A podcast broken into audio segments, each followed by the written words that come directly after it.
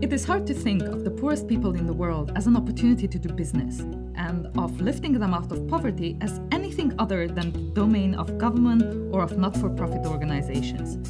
But what if there's a case for market based mechanisms in alleviating poverty? Or is indeed business the answer to alleviating poverty? From the University of Sydney Business School, this is Sydney Business Insights, the podcast that explores the future of business. My name is Sandra Peter, and today we are talking to Associate Professor Ranjit Voola. Ranjit advocates reimagining the purpose of business, where there is both an economic and moral imperative for businesses to engage in alleviating poverty whilst making profits. He developed a unique subject in Australian business curriculum relating to how companies can implement this business strategy. He is the co founder of the United Nations Foundation Social Good Summit Australia, showcasing exemplars of this strategy within Australia. He believes that business managers who answer this question will be the leaders of the future. Where does my passion meet the world's greatest need at a profit? Welcome, Ranjit. Thank you for talking to us today. Thanks, Sandra. How can we engage with the poor as a business? How can we think of business opportunities in this space? I think there's been a real big question mark about what the purpose of business is. In the last 50 years, people have been seeing it as more about making money and increasing shareholder value. But increasingly, bodies like the United Nations and even business CEOs are actually questioning that assumption. So there is a bigger purpose to business apart from just making money. And I think the bigger purpose is to do something for the societal benefit as well as make profits. So instead of seeing profits as the end, I would argue that profits is a means to an end. And that end is greater societal benefit, such as alleviating poverty. What was your motivation with getting engaged with poverty alleviation? Well, both my parents are Christian missionary doctors back in India. And uh, when I was a kid, they used to take me to all these camps where they were helping all these poor people. So I've always wanted to do something about poverty. But as fate would have it, I started doing a business degree in PhD. And then, luckily for me, I think I did business degree at the right time because people at the UN and people at the national government level increasingly started talking about what business can do to engage with poverty. I mean, if you look at poverty alleviation for the last how many ever years, the people who are at the forefront of trying to do something about poverty have been governments or nonprofit organizations. Of course, they're doing a really great job, but then I think we were fighting the poverty battle with one hand tied behind our back because business was left out of that equation. So, therefore, I think I saw an opportunity for engaging in this debate about how we can question assumptions about what business can do, especially in the context of poverty alleviation. I think poverty alleviation is something that everybody can engage with, even for profit businesses. I think we often take the definition of poverty for granted. Let's talk a little bit about what are our assumptions around poverty. What is poverty? I think the easiest way that big bodies such as the UN have defined poverty is obviously based on income because that's easy to understand, easy to identify and capture. So, for example, extreme poverty is defined as people who are living less than US dollar $1.25 a day. So, that's absolute poverty definition. But that kind of definition doesn't actually work in developed countries such as Australia. In developed countries, it's more like relative poverty. So whoever is below the median is considered poor, for example, in Australia. Definitions of poverty is obviously very important. But more recently, people have started talking about the idea that poverty could also include lack of freedoms and capabilities. Even though people might have access to money, the big question is do they have the freedom to be who they want to be? For example, in one of my research in India about microfinance, I was asking this lady about what has microfinance done for her. And she was basically saying, well, you know, before I was homebound and now I have 10, 15 goats. So I'm an entrepreneur. And I was like, aren't you really happy that you're making more money and that kind of stuff? And after a while, I realized that she was not really keen to talk about the money part of it. What she actually wanted to talk more about was the fact that because of this opportunity, she was able to go outside and talk to other people uh, to do business. So that suggests that having money is an important part of poverty. But also, do they have freedoms to do what they want to do is an important aspect. So, therefore, there's absolute, relative, and lack of freedoms. If we think about engaging with this market, what does this market look like? Well, if you take the income perspective, there are 7 billion people in the world. If you look at traditional business strategies, big companies and small companies, they have targeted the top 3 billion for obvious reasons, which is that they have money. But then the big question mark is what happened to the bottom 4 billion people? Are they all charity cases? I mean, all we can do with them is just give them money and, you know, there's no possibility of engaging in terms of doing business with them. So assumptions have been changing. The other big reason that companies are looking at this 4 billion is because the 3 billion people in the rich countries are saturated. I mean, there's only so much they can buy. So where else can they go? But in order to engage ethically with this 4 billion, it's really important that we rethink the business model. So if you look at the 3 billion, it's basically low volume and high margins. But if you look at the 4 billion, we have to fundamentally change the way we think in the sense that it's high volume, but very little margins. So that requires a huge change in how you target the market, what kind of strategies that you use, understanding consumer behavior, and that kind of stuff. Who's really been at the forefront of these debates? I think it's like a perfect storm at the moment because it's not only one part of the society saying we want business to engage in the poverty. So you have the United Nations with their Sustainable Development Goals. There are 17 of them. Number one is ending poverty. And one of the major things that they want to do in the next 15 years is to end extreme poverty or people living on less than $1.25 a day. But one of the key strategies that the UN wants to use is to include the business sector in the strategy to reduce that poverty. So you have the UN talking about it. You have national governments. So for example, Australian government in 2016 have actually fundamentally changed the trade policy basically saying that we should be able to create shared value in the sense that it's you know using trade in terms of aid so requesting big business to engage in aid by doing business with these poor people for example, there are various CEOs around the world who are championing this cause of business engaging in poverty.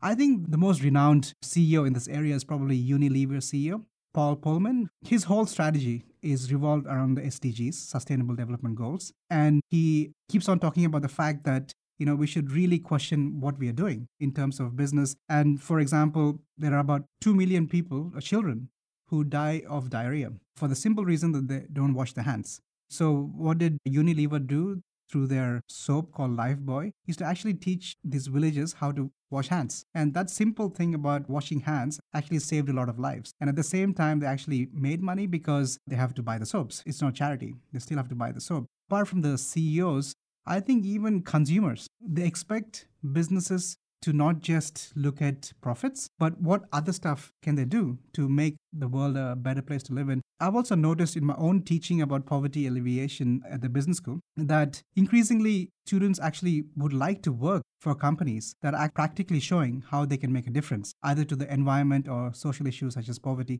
So, in other words, there are huge parts of the society coming together with the attitude that, well, you know, we've been trying to do something about poverty for many years. Now is the time for businesses to basically engage with it because without business, there is no capital. And there's some incredible statistic like nine out of 10 jobs are created by businesses. So, how do poor people actually get alleviated from poverty? By finding jobs. So, if businesses are not engaged in it, there are nine jobs that are not there. As I said before, it's a perfect storm. Although it really does question fundamental assumptions of business for the last 40 years, I think it's a way forward. What are some companies that have done this extremely well or that have been very successful at targeting the bottom 4 billion?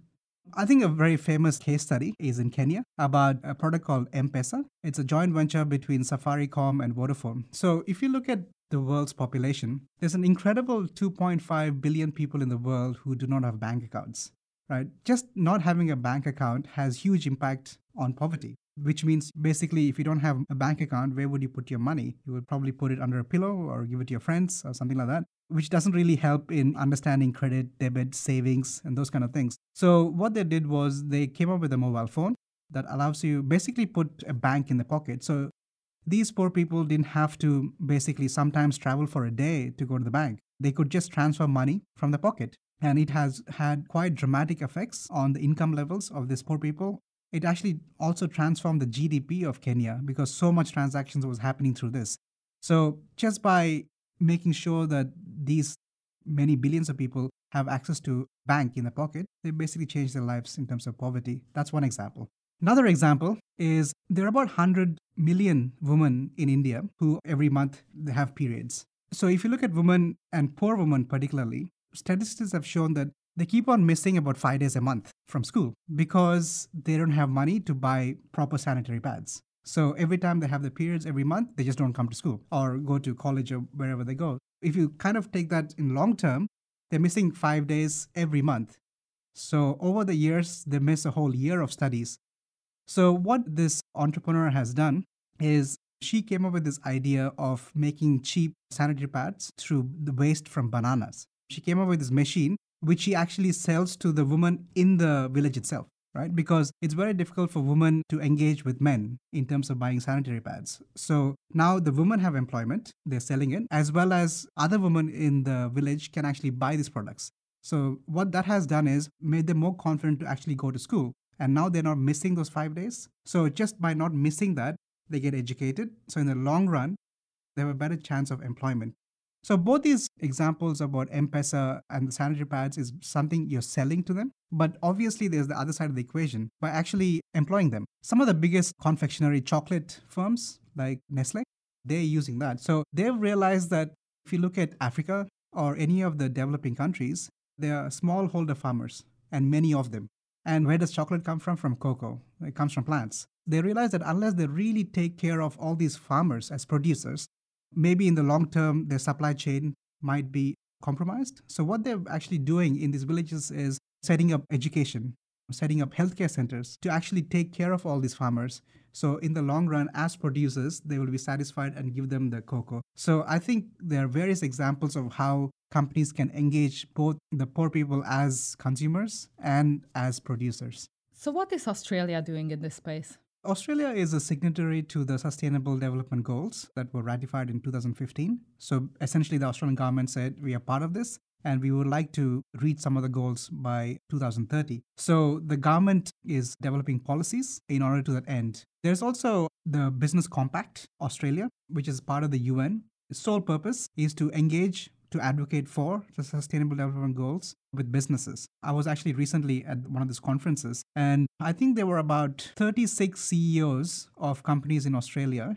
who have signed up to being part of this implementation of the SDG goals. The other thing that is happening in Australia is that we've basically extended what they were doing in New York called the Social Good Summit. It's basically a one day conference that highlights people from different spheres, so nonprofit, for profit, and government, in the context of what they're doing in poverty or the environment or health. For example, this year we had over 25 speakers. We had the CEO of Food Ladder, which is doing some amazing stuff in terms of food and poverty. We had one of the senior managers from Pollinate Energy that looks at solar energy and poverty in the context of India. So we try to bring all these champions of change in the context of sustainable development goals and highlight them the basic purpose of that is to inspire others to do something similar. Ranjit, that sounds fantastic. What's next for you in this space? In order to understand what's next, probably look at what has been done in the recent past. So, I think one of the great initiatives that I've been privileged to engage with is to actually start teaching business students about poverty alleviation and the role of business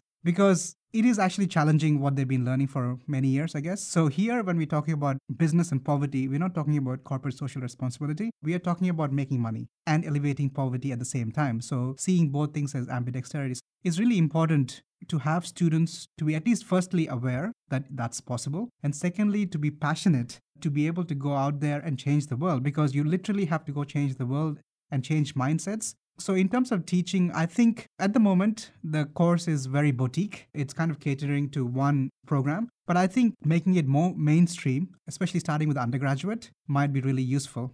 And in terms of some of the research that we've been looking at, most of my research has been in India, looking at okay, so these are really poor people, right? And they've been used to getting, I guess, money from governments and nonprofit organizations. But now businesses are coming to them and saying that they're going to help them and at the same time making money. So, one of the things that we're trying to understand is what do these poor people think about that idea? Do they think it's okay for companies to come to them, sell them some stuff, and make money? That is a big question mark at this stage because there's a fine line between helping them and exploiting them. So, I think it's really important that businesses get that thinking right in that context. In terms of outreach, I think because it's about changing mindsets, I think we need to have a powerful argument. So, for example, in Australia, we've started uh, the Social Good Summit, which showcases companies and organizations that are actually doing something about it, not just talking about it in terms of leadership. So I think the way forward, as I said, is to get more stakeholders involved. There are already, you know, enough CEOs At the same time, there are enough skeptics too. So I think it's really important to, you know, develop a very concrete, clear argument for why businesses should and must engage with social issues such as poverty because it makes good business sense, not because it makes good charity. I strongly believe that business leaders who answer the following question are going to be the leaders of the future. And the question is where does my passion meet the world's greatest need at a profit? That's fantastic. Thank you so much for talking to us today. Thank you very much, Sana. You've been listening to Sydney Business Insights, the University of Sydney Business School podcast about the future of business. You can subscribe to our podcast on iTunes, SoundCloud, or wherever you get your podcasts, and you can visit us at sydneybusinessinsights.com and hear our entire podcast archive, read articles, and watch video content that explore the future of business.